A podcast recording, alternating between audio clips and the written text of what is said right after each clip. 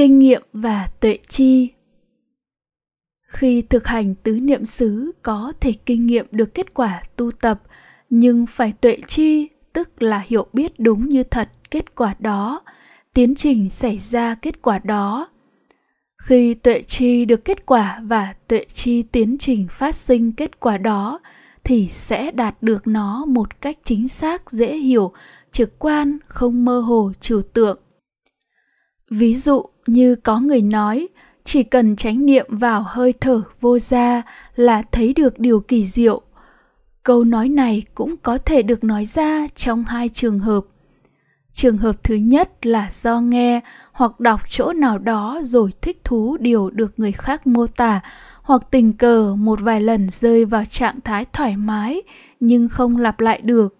Đó chính là không do kinh nghiệm mà nói nói theo hiểu biết của người khác trường hợp thứ hai là người tu tập chánh niệm về thân. Đúng, kinh nghiệm được các tầng định, sơ thiền, nhị thiền, tam thiền. Kinh nghiệm được trạng thái tâm trống rỗng, không khổ, không vui.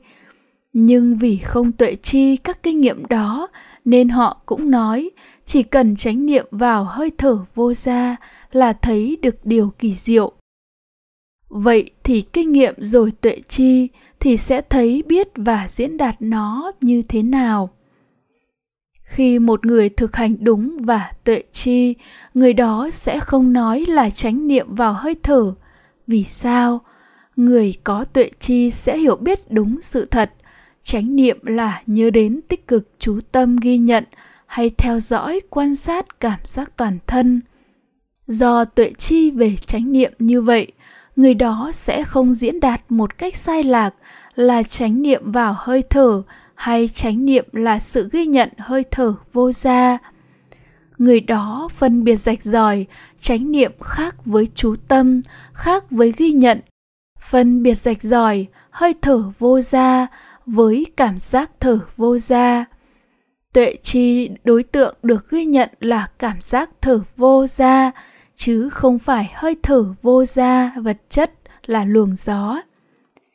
Nhờ có chánh niệm, nhớ đến tích cực chú tâm cảm giác toàn thân, người đó kinh nghiệm và tuệ chi, sự chú tâm liên tục khít khao từ cảm giác thở vô, cảm giác thở ra, cảm giác răng lưỡi, cảm giác nơi ngực, bụng, tay chân, vân vân, tự động xảy ra liên tiếp từ cảm giác này sang cảm giác khác cả toàn thân. Không những tích cực chú tâm ghi nhận cảm giác toàn thân, mà còn tích cực chú tâm ghi nhận đan xen các cảm giác âm thanh, cảm giác pháp trần. Do tuệ chi như vậy, nên vị đó sẽ không nói đưa đến người nghe hiểu là chỉ chú tâm vào hơi thở vô gia. Người ấy tuệ chi tiếp nhờ sự chú tâm liên tục khít khao từ cảm giác này đến cảm giác khác trên thân, có lúc đan xen với cảm giác âm thanh hoặc cảm giác pháp trần mà phát sinh một trạng thái tâm chánh định, có thể là sơ thiền, nhị thiền, tam thiền hoặc tứ thiền. Người ấy tuệ chi phân biệt được sơ thiền, nhị thiền, tam thiền, tứ thiền tuệ chi được hỷ lạc vui và thoải mái do chánh định phát sinh là thứ hạnh phúc nội tâm kỳ diệu. Không một thứ hạnh phúc nào của thế gian có thể so sánh. Hạnh phúc đó không phải tìm cầu, không phụ thuộc vào hoàn cảnh sống, không nguy hiểm, không vui ít khổ nhiều. Hạnh phúc đó đồng thời tồn tại với khổ diệt, niết bàn, hết khổ hạnh phúc đó là thanh tịnh, là thánh lạc tránh giác lạc, an tịnh lạc. Nhờ kinh nghiệm và tuệ chi hạnh phúc nội tâm do chánh định khởi lên, nên cũng thấy biết như thật, nên cũng tuệ chi hạnh phúc thế gian do sắc đẹp, tiếng hay, hương thơm, vị ngon, xúc chạm êm ái từ thế giới ngoại cảnh khởi lên. Bản chất là vui ít khổ nhiều, não nhiều mà nguy hiểm càng nhiều hơn. Hạnh phúc đó đưa đến bám víu ràng buộc, đưa đến khổ đau, nên gọi là phàm phu lạc, ô uế lạc, bất tịnh lạc. Người ấy kinh nghiệm và tuệ chi, nhờ chánh niệm tránh tinh tấn tránh định, lộ trình tâm lúc đó dừng lại tâm biết trực tiếp giác quan, ghi nhận hay nhận biết đối tượng. Tâm lý học gọi là nhận thức cảm tính mà tâm biết ý thức không khởi lên. Trạng thái chỉ có tâm biết trực giác thuần túy, không có tâm biết ý thức xen vào, được gọi là tỉnh giác.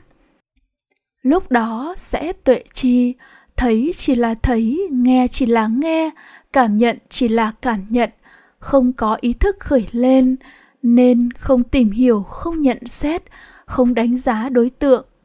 Người ấy còn tuệ chi tâm biết tỉnh giác đó không khái niệm, không ngôn từ, không phân biệt. Vô niệm, vô ngôn, vô phân biệt còn được gọi là không tánh hay là tánh không? Người ấy còn kinh nghiệm và tuệ chi.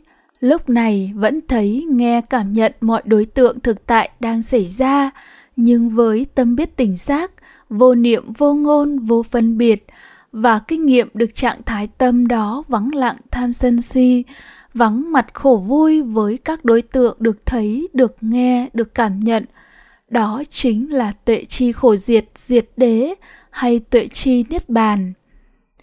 Cuối cùng, người ấy tuệ chi khổ diệt hay niết bàn thuộc về lộ trình tâm bát chánh đạo đang tu tập, đang khởi lên lúc này, gồm xúc, căn trần, thọ tưởng, chánh niệm, chánh tinh tấn, chánh định, tỉnh giác đây mới chỉ là kinh nghiệm và tuệ chi chánh niệm về thân, còn phải kinh nghiệm và tuệ chi chánh niệm về thọ, về tâm, về pháp.